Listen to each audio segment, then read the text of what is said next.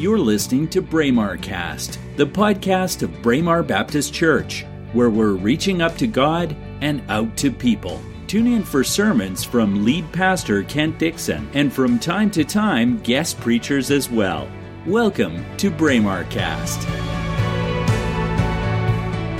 Good morning, everyone. My name is Kent Dixon, and it's my privilege to be the lead pastor here at Braemar Baptist Church. Over the past few weeks here at Braemar, we've been in a series called Famous Last Words, and that series has focused on the last words or phrases that Jesus said from the cross as recorded in the Bible. And these are powerful words both because of who said them and all that he means to us, but also because of where he said them from the cross. We've looked at the concepts of forgiveness salvation, relationship, abandonment, and distress, reflected in the words of Jesus that are recorded in the four Gospels. We've explored together through those phrases how they help see us into the heart of God and His great love for us, particularly through the work accomplished by Jesus at the cross. And last Sunday, we focused on John 19, 28, and 29 with the words of Jesus I am thirsty. In that phrase, we saw the, the first deeply personal and human cry of Jesus as he experienced both the very real physical agony of dehydration, but also the great spiritual weight of the sins of the world that he took upon himself at Golgotha that day. And if Golgotha is an unfamiliar term to you, it's the name of the place where people were crucified and where Jesus was crucified on that day. It's just outside of Jerusalem, or inside the walls, based on some studies. But this Good Friday morning, our sermon is titled Triumph. And we'll be reflecting on the words of Jesus as recorded in John 19. A jar of wine vinegar was there, so they soaked a sponge in it, put the sponge on a stalk of a hyssop plant, and lifted it to Jesus' lips. When he had received the drink, Jesus said, It is finished. And with that, he bowed his head and gave up his spirit. It is finished.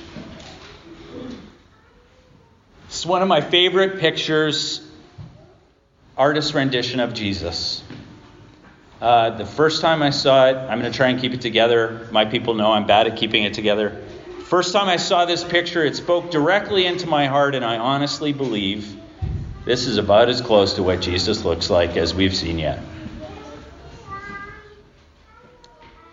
This is a picture of Jesus probably around the time of the prime of his ministry, when he was in his 30s. And so our 30s are usually seen as a time when life is just beginning. We move forward with new experiences and new directions in our lives. And certainly when I was in my 30s, I rode a dinosaur to school, but when I was in my 30s, in many ways, I saw my life as just beginning. I was relatively newly married to a beautiful, kind, and godly woman. I had two young children. I was in a great career that provided well for our family. And yet, this morning, we reflect that Jesus, who was also in his early 30s, was facing not only the end of his ministry and his earthly human relationships, but also his life. On that dark afternoon, more than 2,000 years ago at Golgotha, a hill near Jerusalem, Jesus was nailed to a cross. In a very real way, life as he had known it on earth was drawing to a close. It is finished. Triumph our sermon title this morning may seem odd to you, especially as you consider the apparent sadness and defeat that Good Friday can often represent to us. But we have the advantage of the awesome perspective that became clear to the people of that day, and indeed people of all time, three days later. And as we consider this idea of triumph this morning, I want us to recognize something as we reflect on Good Friday and the words of Jesus as recorded by John. Think about it. Jesus did not say, I am finished, although he certainly could have. His earthly ministry was finished. His friends, his followers, and family members were crushed that day. Their friend, their son, their brother and nephew, their rabbi and master, their Savior was dying right before their eyes. I believe as Christians we are often quick to rush past the horror of the cross. And certainly through this series here at Braemar, I've unpacked it probably in a way that made a few folks uncomfortable, but it is reality. The humiliation, the torture, the great physical, spiritual, and emotional pain that Jesus experienced that day. Many historians still recognize crucifixion as the most brutal means of capital punishment ever created by man. And I believe that Catholic Christians can have a tendency at times to lean into the suffering and torture of the crucifixion. But I also believe that Protestant Christians tend to rush awkwardly past the stark reality of the cross to get to the empty tomb. We're just too uncomfortable to rest there. But this morning we focus there.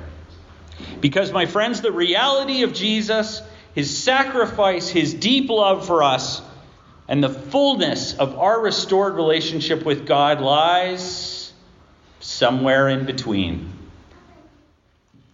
It is finished. It was not a cry of defeat from Jesus that day, but a shout of victory. In the Greek language in which John wrote, this statement was one word with 10 letters tetelestai. And that may be a new word for you this morning. By definition, tetelestai means it is finished. It stands finished. And it always will be finished. Do you hear that this morning? The word may be unfamiliar to us, but it was definitely familiar to the people of Jesus' time. It was familiar to servants when they reported back to their masters to let them know that they had finished the work that they had been given to do, to tetelestai. It was familiar to priests who examined offerings and concluded that the offering that had been made was perfect and fulfilled the need. Artists used it to reflect that their painting or sculpture was finished, complete. Merchants used it to express the idea that a transaction was done. A debt or bill had been paid. Tetelestai. As his earthly human life and his mission at the cross drew to a close that afternoon, Jesus was declaring victory not only over the torture and humiliation of the cross, but also over his own death and the power that death could hold over all humanity. He was declaring that victory that day for all time. Tetelestai. It is finished. The work is done. The sacrifice is perfect. The debt has been paid. As author Warren Wiersbe says, you and I, as sinners, are in debt before God, and we cannot pay this debt. We have broken God's law, and we are bankrupt. The wages of sin is death. But Jesus came and paid that debt for us. That is what tetelestai means. The servant had finished the work. The perfect sacrifice had been offered. The picture had been completed. The debt had been paid. My friends, there is only one way to salvation and restored relationship with God, and that is through tetelestai, the finished work of Jesus on the cross.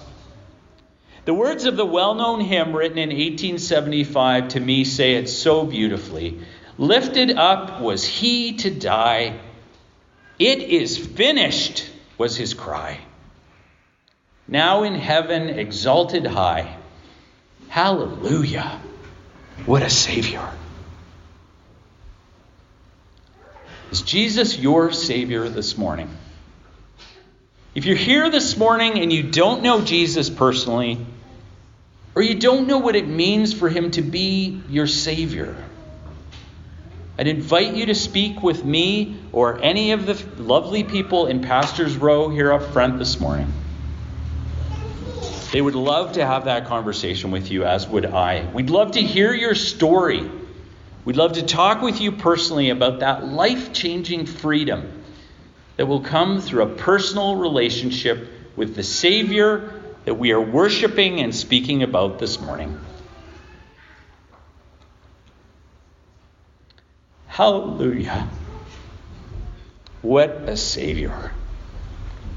Let's pray. Lord God, Jesus cried out to you on the cross, Why have you forsaken me? You seemed so far from his cry and from his distress. Those who stood at the foot of the cross wondered where you were as they saw Jesus mocked and shamed and killed. Where were you then? Lord God, we too ask where you are when there is trouble and suffering and death, and we cry out to you for help. Be near to us and save us so that we may praise you for your deliverance. Lord God, we wait on Friday for the resurrection of Sunday. And sometimes our lives seem like a succession of Fridays. And sometimes we cannot see what is good. Teach us to call your name as Jesus did. Make us to trust in you like little children. And we ask this in Jesus' name. Amen. You've been listening to Braemar Cast, the podcast of Braemar Baptist Church. We hope you enjoyed this episode. Please subscribe to our podcast and share it with your friends. You can also visit our website at braemarbaptist.com. That's B R A E M A R Baptist.com. God bless you.